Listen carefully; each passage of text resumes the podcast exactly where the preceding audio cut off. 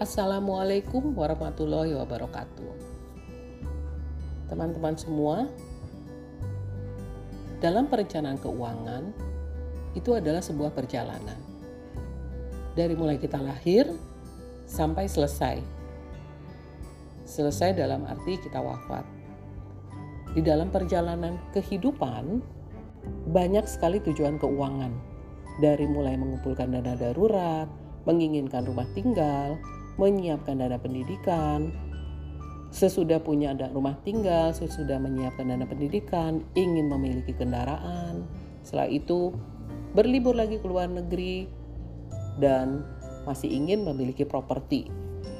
Kemudian menyiapkan juga dana kuliah maupun menyiapkan nanti dana pensiun dan dana pernikahan untuk anak-anak. Nah, teman-teman semua, itu adalah sebuah perjalanan yang kita lakukan dalam mengelola keuangan di dunia. Saya ingin memberikan sebuah gambaran yang saya suka menyebutnya adalah sebuah siklus keuangan. Di mana siklus keuangan ini adalah menggambarkan tentang pengelolaan keuangan sejak mulai bekerja sampai di masa pensiun. Ketika kita mulai bekerja, ada yang namanya penghasilan dan pengeluaran sudah sewajarnya yang namanya penghasilan dan pengeluaran itu harusnya ada selisih, di mana uang selisih tersebut kita lakukan untuk menabung atau berinvestasi. Anggap saja mulai bekerja di usia 23 tahun, sampai di masa pensiun nanti adalah usia 58 tahun. Nah, dalam masa 35 tahun ini, seseorang atau sebuah keluarga mengumpulkan aset atau meng mengakumulasi aset untuk mencapai tujuan-tujuan keuangannya dan menyiapkan dana pensiun. Karena aset yang dikumpulkan inilah akan digunakan untuk masa pensiun nanti. Nah, ketika kita melakukan mengumpulkan aset, itu tentunya tidak sekaligus, tentunya sedikit-sedikit. Sebagai gambaran, saya ingin memperlihatkan atau menceritakan seperti apa yang namanya pengelolaan keuangan secara ideal. Saya biasa menggunakan dalam angka 10, 10, 30, dan 50. 10% begitu terima uang langsung ditabung atau diinvestasikan. Itu minimal. 10% lagi digunakan untuk proteksi. Karena asuransi akan melindungi aset yang Anda kumpulkan tadi. 30% digunakan untuk cicilan yang meningkatkan aset dan 50% digunakan untuk kehidupan sehari-hari. Tapi jangan lupa kita sebagai seorang muslim kita memang sudah wajib mengeluarkan dana zakat sebesar 2,5%. Nah, 2,5% ini dikeluarkan dari mana? Dari 50%. Dari porsi yang 50%. Nah, ketika kita mengakumulasi aset, itu kan yang dituju adalah ketika masa pensiun nanti ingin uh, kehidupan yang sejahtera. Tentunya di akhirat juga kita ingin kehidupan yang sejahtera.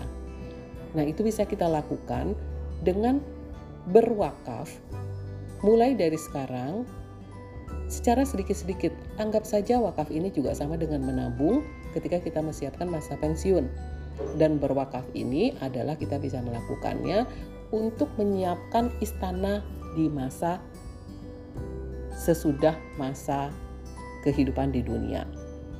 Nah, berapa banyak yang kita bisa tabungkan atau untuk berwakaf?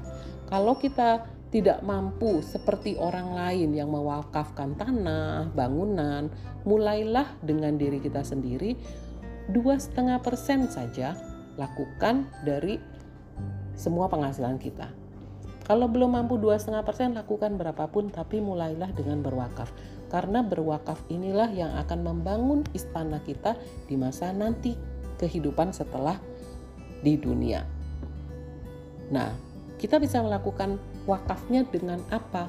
Wakaf uang sekarang sudah menjadi hal yang um, disosialisasikan dengan gencar.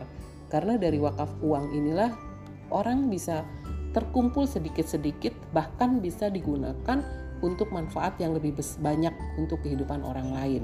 Bisa dibuat rumah sakit, bisa dibuat sumur, bisa dibuat masjid, dan itu selama digunakan, selama manfaatnya berjalan terus-menerus, pahalanya akan berjalan terus. Kenapa wakaf? Karena wakaf adalah yang pahalanya akan berjalan terus setelah kehidupan nanti kita juga setelah kehidupan di dunia. Nah, teman-teman semua, berwakaf tidak perlu kita menunggu harus kaya raya. Berwakaf tidak perlu kita harus menunggu punya tanah yang diwakafkan tapi berwakaf kita bisa menggunakan dana dari yang kita sisihkan setiap bulannya untuk melakukan wakaf. Di mana kita bisa melakukannya? Kita bisa melakukannya di Sun Life Syariah bersama program-program wakaf dari Sun Life Syariah yang sangat berguna untuk masyarakat dan tentunya pahala yang tidak akan pernah berhenti untuk kita di masa di akhirat nanti.